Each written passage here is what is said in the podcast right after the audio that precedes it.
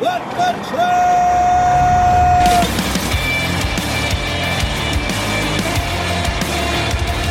You are listening to What the Truck!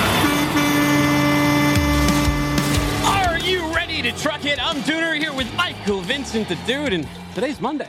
It is! Good Monday afternoon, everybody, from my beautiful Freight Alley, and it's going to be gorgeous next week, too, man. 8 days until F3. Right. You're all coming out here. Weather right now is about mid-60s during the day, followed about 49 at night. You're probably looking about mid-50s for some of the nighttime festivities. So nice fall night. Maybe you bring a sweater. Maybe you bring a jacket. But other than that, I think it's going to be fantastic. Yeah, I think you're going to be awesome. Yeah, just a light jacket or something like that. It'd be sweet. Well, you know what's coming to Chattanooga, but it might not come in time. It is the pickleball menace. Right? The evil horde is descending on Freight Alley? This is crazy. I was reading a stat about this, right? You know, we always talk about the driver shortage, and there's one parking space for every 11 drivers. That is an abomination, by the way.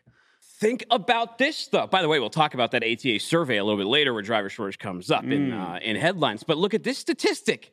Look at the poor pickleball player. There are 130 pickleball players for every one court. That's outrageous. You know what we need to do? What? We need to eliminate some of those pickleball players. We need to eliminate some of them. We need to lower that ratio. You know, we've been on top of this trend, though. We've been talking about the menace and the fighting that it's caused and all that. Well, QSR reports that there is no shortage around it, and now there's some company. Who is this guy? This guy Thompson. He's making his own pickleball. Who is this guy? He said it's a 1940s rustic camp. You're going to drink and you're going to play pickleball. I think we got a picture of it. It's called Camp Pickle. You got booze and they got upscale like camp fare. Like really nice hot dogs and stuff like that. So you get drunk, eat some hot dogs, maybe some Mexican food in a 1940s era camp. What is like? What is the 1940s? I think of war when I think of 1940s. Yeah, I think of Mr. Miyagi. Yeah. Well, he says that America's nostalgic. How can you be nostalgic for pickleball if it's new? That's what I don't get. I don't know. But especially in a 1940s camp. Apparently, he's done his market research, and Americans are nostalgic for a 1940s camp with pickleball. Well, the reason I say it won't be here in time, too, is it's only they're only saying they're considering Chattanooga at this point. Oh, so we got time to fight this off. We can get vaccinated now against the pickleballers. Yeah, they're coming to town. By the way, big weekend of college football. Take a look at the AP Top 25. You satisfied here? You're number two. Ohio State's number two. You know what? I don't agree with voting and all this kind of stuff, but looking at this and watching the games and stuff like that and seeing how these people, this is pretty strong. I don't see how you separate really 1 through 4 very much. I think there's a fairly decent step off down to Clemson. I'm not sure Clemson should be there. I think Alabama's favored every day of the week and twice on Sunday against Clemson. But, you know, it's further down you go there. It's anybody's ball game, man. You're going to tell me Oklahoma State is not going to beat Oregon? No, that's a good top four that they got on there. I'm not going to argue. It is. I think it's solid today. I think it's solid. By the way, we got over to Spirit Halloween last Friday. We got our costumes. This Friday is our Halloween show. Due to F3, we won't be live on Monday, which is Halloween, which is when we would usually do it because we'll be setting up for F3. We'll be greeting you. We'll be meeting you. We'll get everything ready for the World's Fair of Freight that is happening as we besiege downtown Chattanooga and take it over. Right on. I can't believe you picked the sexy nurse outfit. Oh, I wasn't supposed to tell anybody. We'll see what it is. That'll be Friday. It'll be a really good time. On today's show, we're going to go into the belly of the beast of double brokering, find out what freight guarding is and whatever the hell else Freight Caviar's Paul Bernard Jaroslawski is up to. You can never tell with him. You can never tell. You can never tell. Anything. He keeps it close to the vest, right? He does keep it close to it. He won't even come up with that. I mean, he will not release that burger recipe I've been begging him for. You won't know until the umbrella with the poison tip touches you in the calf. Yeah, that's right. And then you might not even know. You'll just be like, what happened to me? Yeah, you're going to die ignorant. You will die ignorant. Yeah. We got Jill. We're going to go LTL. You and Jill will get to nerd out. Jill Clifford. She's the president over at Freight Plus. I used to work with her. She knows a ton about LTL. Oh, you know a ton about LTL. Talk about what we need to know in this market, because we'll talk about the freight market a little bit, and we'll see if LTL is any different than that. Plus, we're going to play this game up here. OK Boomer. We got Joe Spisak. He is the founder of that. He's also the founder and CEO of Overflow Logistics Agency. Wow. And he started a few other companies. So we will play a little trivia with him. We'll have a war between the generations, and we'll find out the supply chain behind how this game works. But first, we got to take the band and get to a couple headlines. Fleets today cannot waste time waiting for fully driverless technology. Fleets today cannot waste time waiting for fully driverless technology. Locomation's autonomous relay convoy systems are safe, legal, and profitable, with no federal regulations holding them back. Join Locomation for the fastest path to commercial deployment at scale across the U.S. at Tell 'em, dude. Hey, go to locomation.ai/no barriers immediately after this show. Headlines. Nailed it. Can't wait to kick their ass in pickleball. All those guys back there. I know they're sweating. All right, how far from the bottom are we? That's what Zeke Strickland asks, or Zach Strickland, Zach the Lego Maniac. Take a look at this chart right here. This is FreightWave's National Truckload Index, and he says that truckload spot rates, excluding total estimated fuel costs, have dropped 37% since their peak value achieved in the first week of January, according to that NTILO. That's line haul only, meaning that there's no fuel. The bulk of that decline occurred in a 13-week period between the first week of February and early May, leveling off throughout most of the summer and early fall. You heard us on here complain about it. We're like, we had the poke it with the stick meme, do something. The rates weren't doing anything for months and months, but bad signs as we move into peak, right?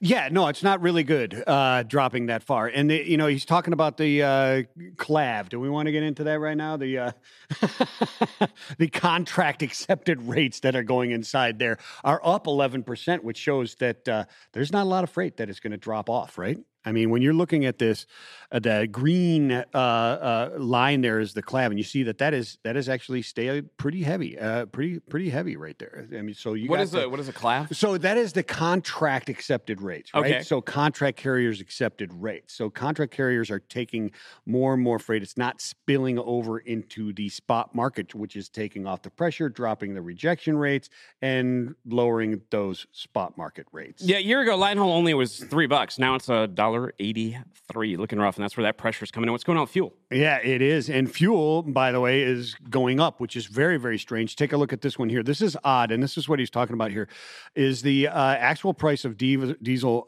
going up while spot rates go down, including fuel, which is an odd thing to have happen, especially when you start seeing to go in opposite directions is very, very strange. To see it go in opposite directions with fuel being the one going up is even stranger, because you're talking about less demand for diesel fuel while diesel fuel prices are going up, right, from the industry.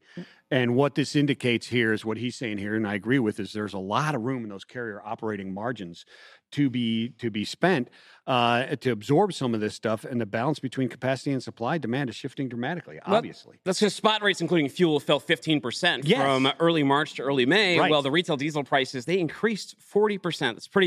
That's pretty rough. You don't often see that, telling. And that's where it really stands out. And one of the reasons, too, is just demand is eroding. People aren't doing anything. If you look at accepted tender volumes and contract rates and contract rejects and load volumes, they're just not adding up. And that's what you're seeing out there. And we're hearing more and more drivers, especially those ones that came out in the past 2 years, singing them low-rate blues. Yeah, I mean, and it's one of those perfect storms. As we're going down, you got diesel prices going up because of external forces. Well, everyone's aware of it, though. I mean, the ATA survey, it highlights this. Runaway diesel prices, they top the trucking industry's critical issues list. Soaring diesel prices displaced the driver shortage after 5 years in the top spot in the American Transportation Research Institute's 18th annual critical issues in the trucking industry. Here they are. Show these over here. You can actually see the contrast between what drivers care about and what carriers care about. The ATRI president and COO, Rebecca Brewster, she said it certainly brings attention to it when it overtakes something like driver shortage, although that and ourselves, we can put an asterisk on when tender rejections are sub 4.5%. The issue isn't that there's not enough drivers. The independent research group that works closely with the ATA released its 18th annual survey that just came out over the weekend. They had a big conference. Truck parking was number 10 on the motor carriers list and number 1 on that driver's list. That's a big disparity you're going to notice there. They're in tune with each other, aren't they? It's unbelievable. Florida and Tennessee recently won $37.6 million in competitive grants from the DOT for truck parking projects in their state. They see that there's an issue there. The FMCSA, Federal Motor Carrier Safety Administration, is keenly aware of this issue. Robin Hutchinson, FMCSA administrator, told a gathering of ATA conference attendees on Saturday. Now, here's what commercial drivers say. Their number one is truck parking, fuel prices, driver compensation, detention, speed limiters, economy, hours of service rules, ELD mandates, driver training standards, transportation infrastructure, congestion, and funding. All really sensible things if you're a driver. Yeah. Meanwhile, motor carriers, they're beating that driver shortage drum again. Driver retention, that is a real actual issue. Fuel prices, of course. 2 for drivers, 3 for carriers, so huge issue. CSA scores, we've covered those on here, and that's becoming a bigger one for the drivers. Sure. Economy, obviously, lawsuit abuse reform. Those are those nuclear verdicts. Although, can we still call them nuclear verdicts considering we're like on the verge of a nuclear war, or is that term almost passé? I don't know what you would inflate it to. Something else? I don't know. I guess. Really expensive verdicts that kill you. I don't know. Diesel technician shortage, detention delay, customer facility, and truck parking. So at least they do have truck parking on there. But it made the top 10, but 10. Yeah, you can see how out of tune they are right here. And as motor carriers, I agree with these externally, but internally, I would think if they look at their business model, it may be internal. It may be flipped a little bit. Maybe more internal. If you look in, what internal issues rather than external issues. Of course. Hey, meanwhile.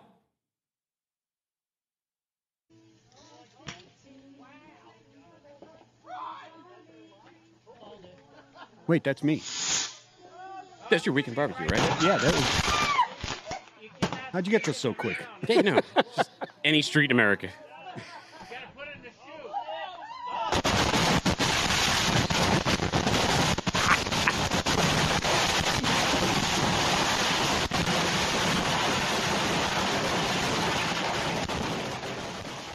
You know what that guy needs? He needs a turkey deep fryer for Thanksgiving. He needs a turkey full of M80s. We got Freight Caviar. He's here to join us right now. Paul, you ever blow up any fireworks before? I don't think so. No, never had one of those accidents. Cautionary here. No, I've blown up some fireworks. I've never gotten into trouble with it though, so I guess that's the good part. I got my slanted painting over here. Looks pretty bad. On the camera, I didn't realize that. What is it? Recording. Well, what's it a painting of? Is that? It looks like I can't see that. But it looks like a toaster oven or something. Yeah, it's his favorite toaster oven. Wait, what is it painting of? Oh, no, what is it? Well, I don't know. It's like the famous painting of like Chicago. I don't know what it is. I don't know what it's called. It was here in the apartment when I moved in. Oh wow! It was in the. What frame. Happened to the person who used to live there? They moved out. It covers a blood stain. It covers a blood stain, yeah, and the landlord's cameras.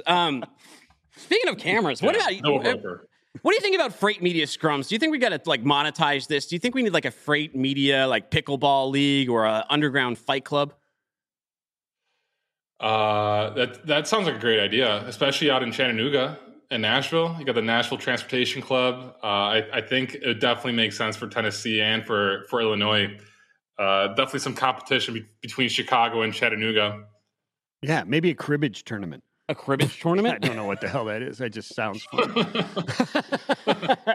Hey, Paul, let's talk about something. Let's talk about a serious issue, the serious issue of double brokering. You did a whole series on backthetruckup.com. It was very successful. Talk to us a little bit about double brokering. What do we need to know about double brokering in 2022? What's going on in the world?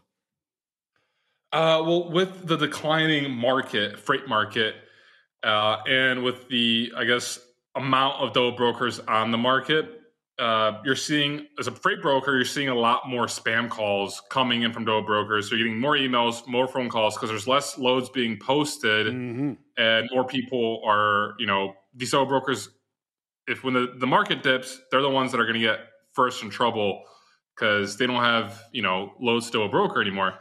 So in 2022 compared to 2021, there's a lot less freight. So each broker individually has a lot more spam calls. At least that's what I've been hearing. I've been hearing that a lot of freight brokers are getting like nonstop, like just emails and phone calls from these double brokers that are in foreign countries for the most part, but they're also in Tijuana, Mexico, like Back the Truck Up reported. And they're also out there in Los Angeles area. So that's definitely something to know about 2022 compared to 2021. And there's a lot of them. Wow. Wait, hold on. Before we even move past this, I just so some late breaking information has come my ear. That poster behind, I mean, the painting behind you is called Nighthawks by Edward Hooper. Yeah.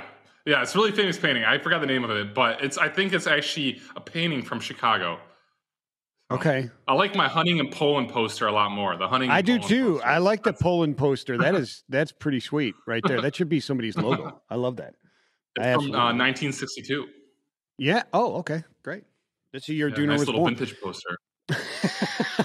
So double brokers. Let's talk about these guys. Are they?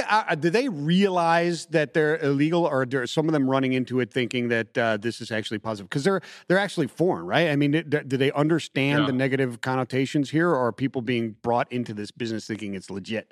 So, from what I've heard and what the messages I get from people, essentially, a lot of them get put in this industry. You know, they apply for a job, they get the job. And they find out it's for an American logistics company that has a foreign office. And they're like, oh, cool, I'm going to be working for an American logistics company. Yeah. And then they get taught all these tricks. And the people that train them typically tell them, like, this is how the industry works. Like, everyone is, like, works this way. It's got, like, there's a lot of shadiness involved. And it's, like, the gist that I'm getting from is, like, they're not doing anything bad. And there's people doing things that are a lot worse than them. Like not paying trucking companies, and they're actually paying trucking companies. They're just taking a cut in the middle, essentially creating another middleman, an unnecessary middleman. So, from what I've been hearing from people, a lot of it is just like the training that they get thrown into makes it like they ingrain in them that this is not that bad. Gotcha. Interesting. So one of the things when I see these exchanges, and I think one of them was in the article, and people, when they're yelling at each other about this stuff, freight guarding comes up all the time. What is freight guarding? Oh. So there's this website, it's called Carrier 411. And essentially, like, a lot of freight brokers use it to report companies, trucking companies, for fraudulent activity, for bill brokering, for missing a pickup. And so essentially, people just freight guard any double broker that like calls them, and you know they could identify them pretty easily.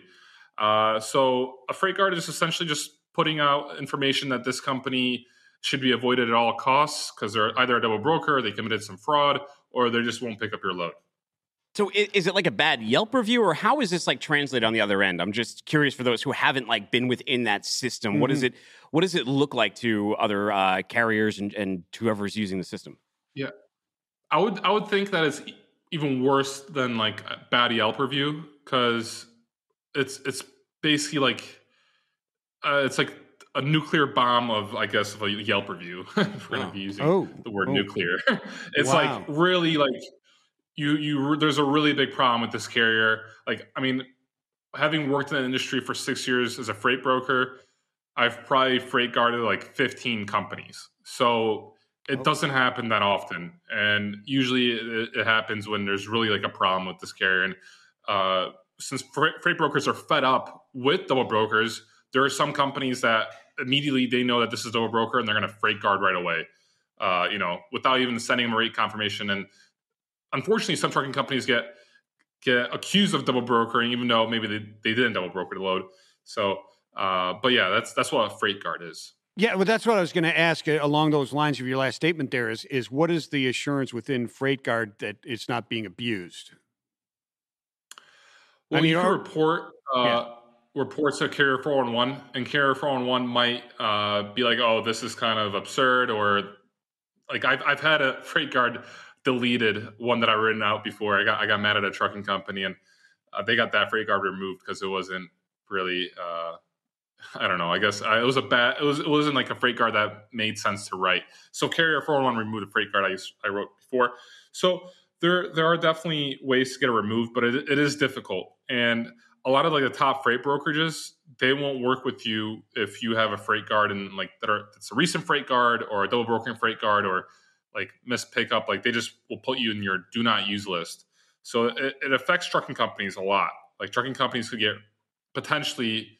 A freight guard could get them out of business if it's depending on the situation. Isn't that kind of concerning? Like, how are they verifying that if this is that, can that be that damaging to a trucking company? How are they verifying that these are even legitimate, or they're not just like Paul kind of being like kind of pissed off and writing something really angry on FreightGuard, and he's like, yeah, that could have been, it could have stayed in my head. Did I look for the LOL at the end of the comment? Yeah. You know, it's tough to say. I know that there's been carriers that have, you know, put in a lot of work. They've hired lawyers. They've gone to court over FreightGuards. Therefore, I guess if there's a will to fight it, there's always some kind of way to get it removed. Overall, you don't want to have like a bad reputation of just freight guarding, because at the same time, like if you're a freight brokerage, you're reading these freight guards, the new freight guards all the time, because you see the companies that you follow, and if there's a freight guard, you get an update like this company got freight guarded. And then if you see a company that's there's a few brokerages that freight guard every day. And then you're like, oh, okay, this freight guard doesn't mean that much because this freight brokerage will freight guard anyone for the smallest issue.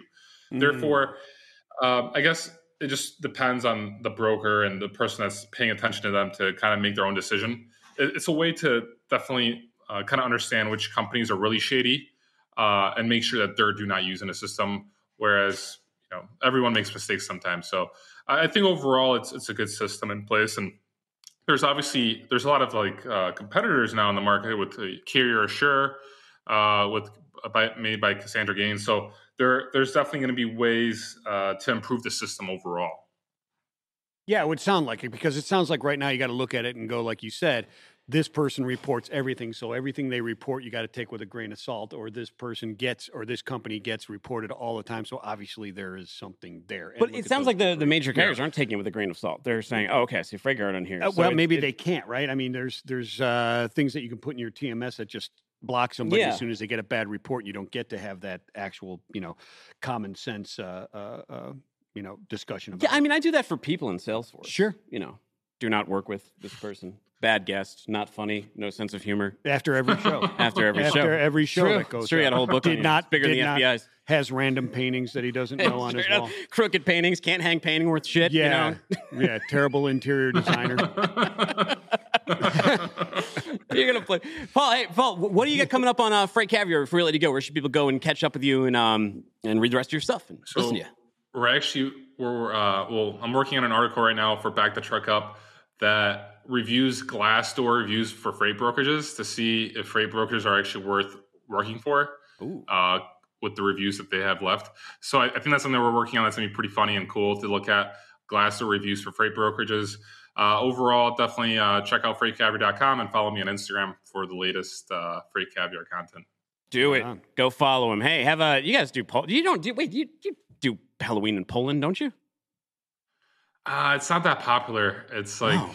It's people real, celebrate. They have Halloween parties, but you can't go trick or treating. Like, there's like, why? What would happen if you just knocked on someone's door on October and you're like, they were just, you don't want a pierogi and a kielbasa. They'll probably think that you're like Jehovah's Witness or something. I don't know. Yeah, I just want to answer. No way. Yeah. So, well, they'll give you a cigarette and a shot of vodka. That's what they'll give you. Yeah, maybe a pierogi or something like that. All right. Yeah, exactly. A pierogi and kielbasa. Yeah. Well, that'd be Halloween, Paul. Take care. We'll catch up with you soon. Thanks for coming on. Thanks, guys. Take it easy. You know, hey, and non-competes at the double brokerage. You ever been freight? You don't even have a trucking company. I'm just going to freight guard you for the hell of it. Yeah, why not? I have an MC number. Why not? Then Jill won't come on because she'll look it up. Let's ask her. Jill Clifford, president at Freight Plus. She's here with us. Oh. Pretty relevant. Jill, you ever use this freight guard thing? Or are you checking out your carriers on here and going, nope, that guy sucks because they got a bad freight guard? You do. We use Carrier 411. It's like the Yelp for truck drivers, right? Wow. So yeah. Tim has shown up at a, you know, receiver and he's a jerk more than 3 times. We don't use them, even if... The MC clears, the driver safety rating clears through all of the other transportation technology we use, but we absolutely use it. It's important, super important. It's dangerous because those reviews can be really entertaining, and you can go deep into those because it's pretty funny to watch some of the arguments that are on 411 actually. Sure. I don't want to be on Tim's Salesforce review, or maybe I do. We'll have to see how that goes. I don't really. When I was doing sales, I actually, you'd put like notes in like that when you did. Sure. When you did. Jill, is it easier? Like, let's start there. Right now, it's fall 2022 in the market. We'll get into some LTL, but right now, is it easier than ever to find a carrier? Is it harder? Is tech helping? You guys have an interesting seat on that, being managed transportation. You're looking at carriers all the time. What are you seeing? I mean, I would have to say, you know, managed transportation is a difficult market to work in. It's much different than transactional truckload brokerage. But this is the benefit of managed transportation is we're really trying to build those strategic relationships with underlying carrier assets. And in a managed trans model, you have the ability to do that better than a transactional brokerage model, as you're looking at all volumes from a client. You're not transactionally out shopping for carrier rates at the load level. You're building those relationships. So, you know, for us, you know, capacity has loosened a bit. The spot market is, you know, in some ways driving those contract rates down. But in the overall strategy of building strategic partnerships with carriers, I think we're in a good spot. You know, and the technology definitely helps, for sure. No question. Yeah, good technology with that visibility for that capacity and the loads is really, really important. The other part of this, I would imagine, and hopefully you've got opinion on this, is the ability to manage different modes of transportation, LTL, truckload, intermodal as well, correct? Yeah, and we're in the global market too. So the visibility is key.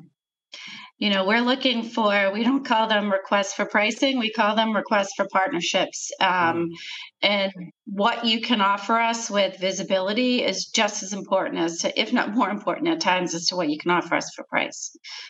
How are those going? How are your requests for partnership going? You know, last year during the pandemic, there was big talk of mini bids. Nobody wanted to commit and everything. And now we're in a different market. What does it look like in fall? What are the conversations that you guys are having? Yeah, so if you look at it by mode, for much of last year in the truckload mode, we were in quarterly contracted rates. We're seeing some of that market loosen a little bit, where we're now maybe in a 6-month rate versus a quarterly rate. But again, name of the game is to work with those carrier partners and continue to work with them as long as service first, price second are able to be met. So a little bit of length on the contracts. We're not at annual contracts. Some dedicated lanes we are, but the traditional contracts running between a 3 to 6 month. That's for truckload. For less than truckload, we're in 12-year agreements. 12-year agreement. So what is the LTL market looking like these days? It kind of is askew a little bit from the truckload. It reacts to truckload, or truckload reacts to it, and a bit of a different cycle. So where are we at right now with LTL going into this holiday season?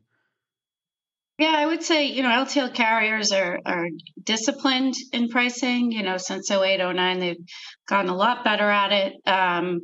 You know, there is capacity in that market, certainly not as much as in the truckload market. It's still pretty tight. And, you know, the LTL carriers, they don't have to, like transactional truckload carriers, dealing with like spot truckload contracts came down, you know, spot rates came down 20% under contract. You know, LTL carriers aren't dealing with that. So their pricing discipline, they've maintained price increases, and they've maintained it throughout much of the year and last year. You don't see that LTL pricing coming down like you do in the truckload contract. And again, I think they are pretty disciplined. It's a $51 billion industry. And the LTL carriers are gaining in that they're getting now more into e-commerce than ever before. Mm-hmm. They are also, you know, building terminals or moving into terminals closer to ports. So they're getting their hands on that international freight sooner. And as we saw throughout the last couple of years, sourcing has been such a problem. So maybe you were a single source supplier. You know, you were buying from one vendor, and now you're buying from multiple, which is turning the mode increases in that LTL mode. So maybe you're sourcing raw materials now from 3 different domestic suppliers versus 1, which is creating more less than truckload shipments. Right. So I think pricing, you know, 2023, you will see pricing probably come down a little bit in the LTL market. Much of that will be towards the diesel cost. But again, I think they're going to be pretty disciplined in pricing, as they have been. When you are reviewing people's transportation spend and the modes they're using, how often do you find in LTL that the classifications that they've been given or that they're using are completely wrong? A lot. Yeah, a lot. And it's a big piece of the negotiation. The other problem is, you know, shippers who can accurately class their items or their products are doing it at the SKU level, item level, in an ERP, let's say, in an ERP system. And if they're shipping mixed pallets, what the carriers are after is the freight class as a shipping pallet, right? Most LTL shipments move on pallets. And so that can completely change when you actually put together a pallet of product. You may understand, you may looked up in the fast class SMC based on shipping soup, what your freight class should be and have an idea of maybe what the length, width, and height are. But when you put them on mixed pallets, that's really what they're after. And that's the work that we spend with shippers. There's a lot of shipper behavior that drives LTL carrier pricing and understanding what that is. We spend a lot of time educating shippers on how they're preparing freight, how they're treating carriers at pickup, how long they're retaining. And, you know, the other thing we're seeing in the LTL market that I've been at this since 1989, and it's new in our market, is LTL carriers. They used to take freight or take on customers that weren't actually great customers, but they would just raise the rate. They would say, all right, you're going to delay me a pickup. You're going to delay me a delivery. I'm going to make sure I accrue for that in the rate. Now they're saying, we're not going to work with those customers. Yeah. So now more than ever. Yeah, go ahead. No, it used to be that, you know, there was no such thing as bad freight, just poorly priced, right? And now they're realizing that there actually is bad freight. So, I mean, and that what you're talking about there with those mixed pallets is really that FAK and the proper use of what an FAK is, right? Instead of the bastardized that it has become in many places, it's just a discount tool, right? And that's the proper use of it is for those mixed pallets to get that average and get the proper pricing that is out there. What do you think about density-based pricing and a move away from the NMFC? Is that something in our future that we can count on or no? I think everyone's talking about it just like they are, you know, the idea of dynamic pricing. And so you have LTL carriers who are saying, look, you have me on this route guide for all of this freight in these lanes, but would you give me access to the freight we're not getting? Just give me the visibility to that, because there may be times during the week or during the month where I can actually price that pretty aggressively in a dynamic model. Right. That's one. Two is, again, the density. I think the issue becomes, you know, in theory, it all makes sense. I mean, how old is freight classification? And to shippers' defense, it's hard to figure out what your freight class should be. Almost everything is a density now. But systems need to be able to support that. So we still struggle, shippers having the ability to actually give you cube or density at the order level, shipment level, load level. Most of them don't have it. And so having the systems and the technology to be able to support some of this dynamic pricing as well as density pricing, I think will slow things down. But they're talking about, you know, everybody's talking about it and everyone's trying to figure it out. Yeah. You know, Jill, everyone went from feeling kind of bulletproof last year in their positions, especially if you're in supply chain because of labor shortages and the Great Resignation, you know, you had control, and that's change. And that psychology ripples throughout organizations. Companies that now they're being pressured to reduce spend and get these costs down and get the wolf away from their door and their CFO off their back. What advice do you have for them who want to save some money now on their shipping? What should they think about today? That's the same advice we've been giving since 1988, which is it hasn't changed. You need to be a good partner to your carriers. You need to understand that they too need to make a profit just like you two. And gone are the days where you can beat your carriers up for price, you can not treat them as a partner, and you can give them crappy freight that doesn't service them well. That doesn't work anymore because you have always had the ability usually to really measure performance of your carriers, and they now have the ability to measure you. And I think the shift in the LTL carrier discipline and pricing, it's not really around gaining more revenue, it's gaining more profitable freight. Mm-hmm. And they've gotten really good at measuring what's profitable in their environment versus what isn't. And I think that's key for shippers. And we spend a lot of time with our clients really working through strategies, whether they're operational strategies at docks, whether they're data visibility strategies at the order level. What can you give us? When can you give it to us? You know, the more forecasting we can plan with LTL carrier, any mode for that matter. But, you know, these LTL carriers, if you can get them a forecast and you can plan ahead and they can plan ahead, you're going to alleviate higher prices every time. True words, true words. And so, you know, it's always the same. Good market, bad market, you still have to create those relationships. And, you know, if you haven't really done that, you're worried about that, you want to be proactive before your CFO says, why are we losing so much money now? Or why isn't anything moving? Or have you looked at the spend? Go to a company like Freight Plus, have them look at it. The worst thing they're going to do is not find anything. That's right. Have them look at your stuff, see what they can do for you. Jill, thank you so much. So excited to have you back on the show. I really appreciate it. Yeah, thanks for having me. I appreciate it. Good to see you both. Take care. Right on. Thanks, Jill. Yeah. Interesting stuff. Totally different animal. Used to work at that gang over there before I came over to this side of the house. Oh, that's right.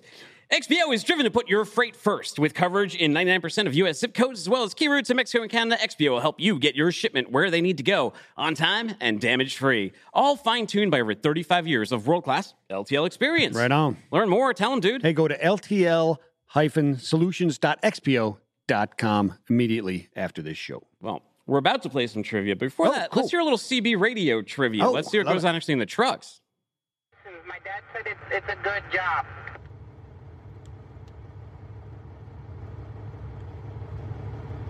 Your dad lied to you. I don't think you were listening well, because if your dad does this, he would have told you it's a good paying job. It's not a good job by any means. But you don't get paid in this. What are you talking about? Kids don't pay attention to nothing anymore. You're one, this dog. I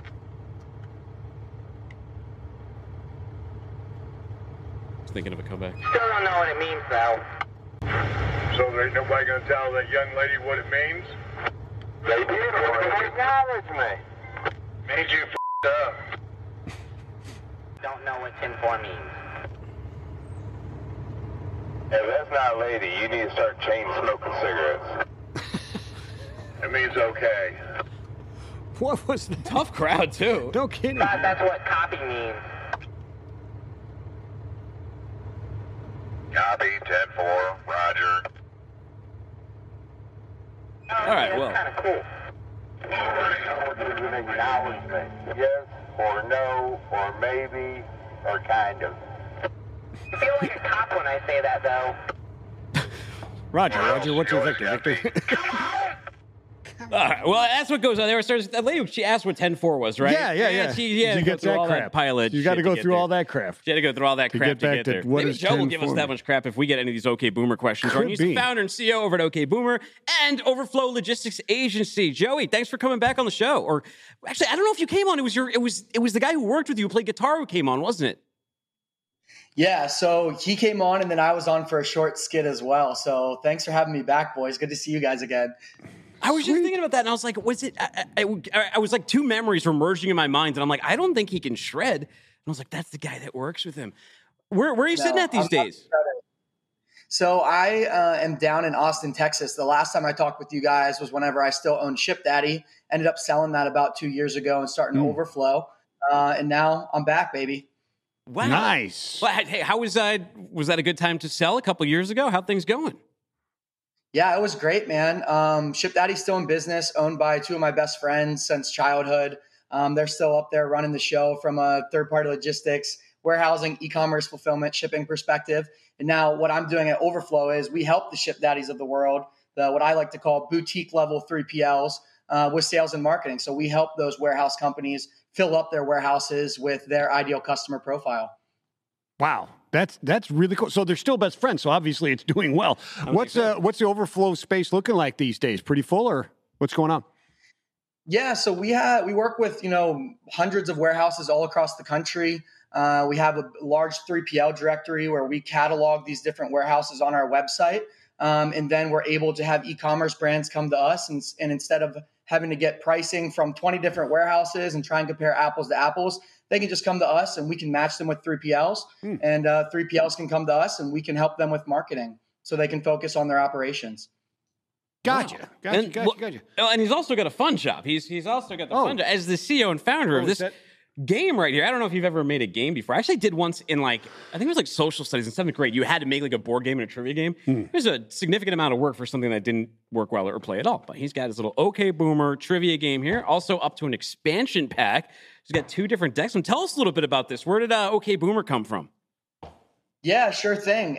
So I come from a family of, I have three sisters and I have two awesome parents, and we have a great extended family as well. We love to play tabletop board games together.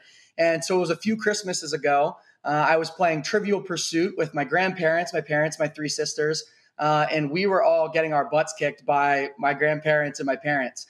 And in typical whiny millennial fashion, I kept saying, well, hey, if this game actually had questions that related to our generations, millennial and Gen Z, we would be the ones kicking your guys' butt. So I went online that night to look for a trivia game that had questions inclusive of every generation, and I couldn't find anything.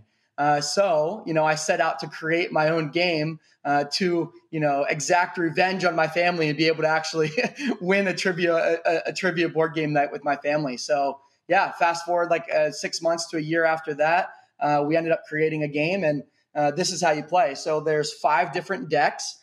So there is Gen Z, Millennial, Gen X, Baby Boomer, and then Silent Generation, which would be my grandparents. And the way you win the game is by getting a trivia question correct from each one of the generations.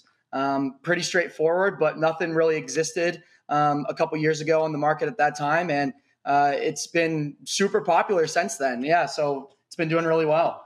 I think it's awesome. And I tell you what, I struggle with the millennial questions. Yeah. I don't think he's going to get past there. I think that, I think I can take this title back. I lost a potato salad. I think you could too. I'm not going to bet you. He's not. Can you just lie that you're going to bet me to make this interesting television? All right, let's bet. Fucking hell. I'll do it anyways. I was just setting it up there so you could shame me into betting you. Okay. Joe, how do we play around? Can I play this, man? Yes, let's do it, boys. How do you guys want to play? So I can either you want me to play host and I can ask you guys questions, or how do you want to do it? Yeah. How about you be the host this time? That's cool. Nice. Okay. We'll make you the game master. All right, guys. You're not allowed to touch your keyboard. All right. No looking things up. Here. All right. So which one of you would like to go first, and which generation would you like to select from? Boom. I'll go first, and I'll start with the Zoomers. All right. Let's do it. All right. So category, would you like entertainment or sports? I'll go with entertainment. Entertainment. What British artist is known for popular songs like Thinking Out Loud and Perfect? Harry Styles. Incorrect. The answer is Ed Sheeran. Ah, okay. Oh, he kind of looks like our guy Frazier that works here. I don't know who either one of them are. He's already behind. You can have half a point just because you said a name. Okay. Should we go Gen Z with you as well? Sure. Okay, entertainment or sports? Sports. What fighter became the first female to sign a contract with the UFC in 2013? Ronda Rousey? Correct. Let's go. Oh, man. I knew that one, too. It's the only name I know of female UFC. I always count on getting the Zoomer point. Now I got to get the Millennial point. All right, Millennials. Here we go. All right, let's mix it up. Let's do science or trends. Trends. What unisex style of sheepskin boots worn by celebrities like Jennifer Lopez, Kate Upton, and Tom Brady made a resurgence in the 2000s? Oh, they were Uggs. Yeah, of course. Ugg boots. Great. Uggs. Ding, ding, ding. Correct. Yeah, there we go. Come on, man. It's tied now. All right. That's easy. I knew that answer. Your millennial question now for you. All right. What you got? All right, here we go. History or trends? Oh, I don't know. Trends. Let's make it hard on myself. All right, yeah, sure. That'd be a good one. What social networking site guaranteed you would always have Tom as a friend? Oh, man, I don't know. I always have what as a friend? Tom. I don't know. TikTok. Can I take the point? Nope. Can I take the point? Can I answer for the point? No, I couldn't take your point. We're changing the rules now. We're changing the rules. It is MySpace. Correct. It's still 1-1. You can't take my point. I wasn't allowed to take your point. Cheater. Jeez. You know, back in my day, that's called cheating. All right, well, we got to see what's going to go. Let's go for the Gen X point now. All right, let's go for it. All right, guys, moving on to Gen X. Let's go science or sports? Sports.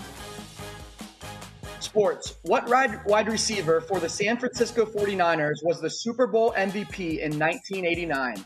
Jerry Rice, obviously. Right? That's right, Jerry Rice. Yeah.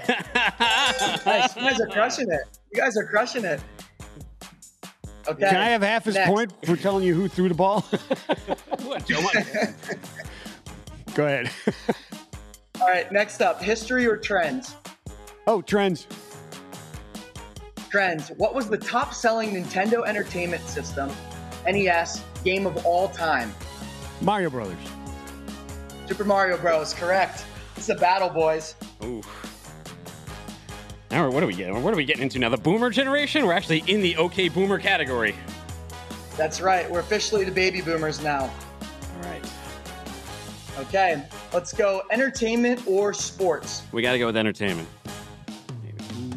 Awesome. What 1978 Village People hit reached iconic fame in part from a dance that requires spelling the lyrics with your arms? This is a layup for you, brother. It became an awful political like rally song too. YMCA. If I never have to hear that song again. I was going to say Who Let the Dogs Out? No, yeah. Well, that, I mean, they're, I think they're on the same level of just bad. My Macarena. No, sorry. Yep, that's correct. The YMCA. All right. Let's go science or sports? Sports. The Immaculate Reception was made by Steelers legend Franco Harris against what NFL team during a 1972 divisional playoff game? Ooh, I don't know who the team was. Was it the Colts? Incorrect. It was the Oakland Raiders. Man, I forgot. I should have taken your point. That was a trick one. I don't need a point. I already won the category. You can't take your point. I guess it's Silent Generation now. All right. Wow. What's the score right now, boys? I think it's 3-2 unless you count his point that he stole from me. No, I think it's tied. This will be for the winner because I had to steal the point. Well, it's tied. All right. This is for the dub then. All right. Science or sports? What are we in? Silent Generation? Silent Generation. I'll go with. Was there science back then? I'll go with science. Silent Generation, so years between 1928 and 1945. Yeah. Okay, so science. What car company was the first to include seatbelts as standard in all their automobiles starting in 1958? Chevrolet. Good guess. Saab. They're not even in business anymore. See what good that did them?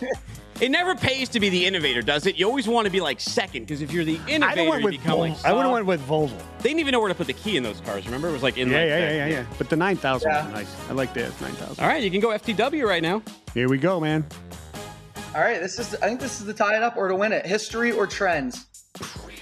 Let's go history. What revolutionary assumed military and political control of Cuba following a successful coup in 1959? Castro. Fidel Castro, correct. He said Castro, like the oil. He said You win. That's where Castrol oil came from, isn't it? No. You know what's funny? Because some of them are like deceptively, but it's like all trivia. It's easy if you know the answer. So some of them like they are seemingly just like, who wouldn't know that? Then there's ones that like you said on Trivia Pursuit, if you're in that silent, you live through that stuff. You would understand that stuff very easily. No, it's a great game because the questions, at least this sampling of the questions, the one that I've seen looking at it are those, like you said, afterwards you go, oh yeah, no, you're right. I mean, they're not like so obscure that you'll probably at least get 3 or 5 of those categories because if you've couple years old. Yeah, I love it. Yeah, exactly. It's a fun family trivia game. You get everybody together over Thanksgiving, Christmas. It's a great thing to get the conversation started when you haven't seen family in a while. And it's always fun to compete and, you know, be able to say you're the smartest of the bunch. So it's a good game, guys. What's the supply chain like on this thing? What are the logistics behind it? Yeah, so great question. And that's actually one of the reasons I started Ship Daddy, was to make it easier to ship my own board games. We were just having a tough time with other 3PLs. But the gist of it is we manufacture everything in China. We either ship via boat or airship if we're running late on shipments and we need it, you know, in time for the holidays. We ship everything over to our warehouse in central Pennsylvania, and then people can order off of Shopify, Amazon, Walmart.com. And then we ship directly to our end customers there. And then we're looking to start pushing into, you know, big retailers, hopefully later next year. So you'd be able to pick it up from, you know, your Walmarts, your Targets, your Barnes and Nobles, things of that nature. But yeah, that's kind of what the logistics looks like. And then from actually getting it to our warehouse to those actual big retailers, we would just freight it to, you know, their distribution centers and let it go from there. Very cool. Hey, Joe, so before we let you go, people want to get a copy of this and, you know, give it out in the holidays, have it around the office. I know we're giving one of these boxes, at least our TV team in the back, big board game trivia fans back there, so they can do that between shows. But anyone else wants to get it, where do I send them? Yeah, awesome. So come to www.okboomer.game. Yeah, check out our website. Use code BOOMER10 for a 10% off discount. And our contact information is on there as well if you want to chat it up. I dig it. Joe, thank you so much for coming on. We'll connect further down the road, but I appreciate you telling us about the game and letting us play a little bit. Thanks for having me, boys. Love your guys' show. Appreciate you guys. Thanks, man. Take care, man. I love it. That's fun. That's cool. Yeah, we got to get more trivia incorporated. We got to talk to him maybe about, like, getting the trivia questions incorporated in the Wheel of Stupid Questions or something like that. The Wheel of Stupid Trivia Questions. Yeah, like, or any conversation, you know, starting to get slow or starting to get bored with it. You know, just how do you think they decide if there's 2 or 20 players? How do you decide? I mean, I get the 2, but the maximum is 20. Why can't you do 21, and why isn't the maximum 16? I think you might just run out of cards. Like at a certain point, or just time in a day. There's 270 cars. Well, whatever. No. Go for it. I don't know. Take a look at this train right here. Look at what happened in Mexico over the weekend. A huge blaze has engulfed a train and homes in Aguascalientes, central Mexico, after a fuel truck crash. Dramatic video of this went viral, including all these aerial shots, which you're seeing right now. That person grabs his daughter and runs out of the truck. Mexico's El Universal website says more than 1,500 people were evacuated due to this incident. Some homes and cars were gutted by this fire as it bled out. Fortunately, nobody died, though a few were sent to the hospital. And it looks much worse than you could imagine. I mean, this looks like the whole town just got attacked. Well, yeah, so some of the other overheads, right? It spread much further than that. It's not just in that little area right there, right? It like kind of spread it along and hit some other warehouses, It hasn't been clear if they hit a tanker, the train hit a tanker, or the tanker hit an overpass, and somehow that got the fire onto the tracks, the tanker hit an overpass and fell onto the tracks. Something happened there, and it got all that diesel. Looks bad, though. Yeah, I mean, a train just being engulfed with that stuff and then spreading it everywhere was, I mean, the perfect storm, right? That's just, thank God it's not like a residential. Glad nobody was killed, because I like to say that. It looks metal as hell. This is another incident that it's a miracle people walked away from. Take a look at this video right here. ML Live reports that Mashtenaw County, Michigan. You know where that is? No, I do not. Okay, well, it says 2 motorists were injured in a... loop that one around. That one you got to see a couple times. Were injured in a 6-vehicle crash caused by distracted driving that was captured on this truck's dash cam, as you can see here. So that car, I think he ended up in the lane because he got rear-ended, that black one. Initially, when I first saw it, it looked like that black car did that, right? Oh, yeah. But I guess it was the other car that propelled him in this lane, and this caused this chain reaction where this truck hits the flatbed over there, all this stuff. Investigators are reviewing this footage, and they say that it was by that distracted driver who hit him. Nobody was killed, fortunately, but yeah. I mean, with that low open deck little trailer there, man, it's amazing that car's plummeting into that thing didn't get like sawed in half or something like that. That is amazing.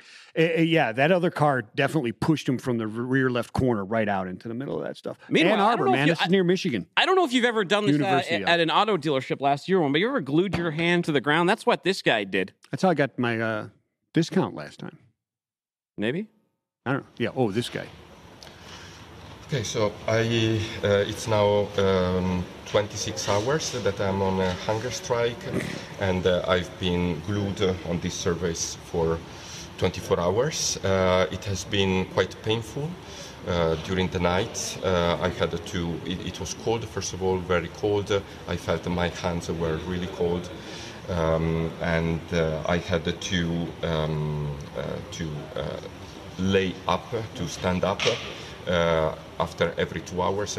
Okay, so what's going on with this guy? So this stand up every 2 hours with his this group called like Scientist Rebellion. They went over to this VW dealer in Germany. He says he starts a live after he glued himself to the ground. He starts this live tweet thread. He says, together with 15 members of Scientist Rebel One, I have occupied the Porsche Pavilion at Autostadt. 9 of us glued to the floor, and some of us are on a hunger strike until our demands to decarbonize the German transportation sector is met. He goes on to say, VW told us that they supported our right to protest, but they refused our request to provide us with a bowl to urinate and defecate in a decent manner while we are glued and have turned off the heating and the lights. People in support can't get out of the building. And then he says, just a clarification, people in support can get out of the building, but then they couldn't get back in. Okay, no come and go policy when you're occupying the VW. Yeah. He says, we can't order food, we must use the one provided by Volkswagen. Aren't they on a hunger strike? Why is he trying to order food? No DoorDash for you, man. Look, here's a way to lower your carbon footprint. Before you glue your hand, which, by the way, is a petroleum petrol product, glue, before you glue your hand to the ground, pack yourself a Fluffernutter, right? Then you've got to order DoorDash, and you don't have to bring all that in, and then you don't have to wonder why. Where's stadium, buddy? Right to protest, not entitled to protest. All right, anyway. Find me at Twitter, @TimothyDude, find him at Vincent the Dude. Don't be a stranger. Tell him how to be. Hey, peace and love. Spread it everywhere.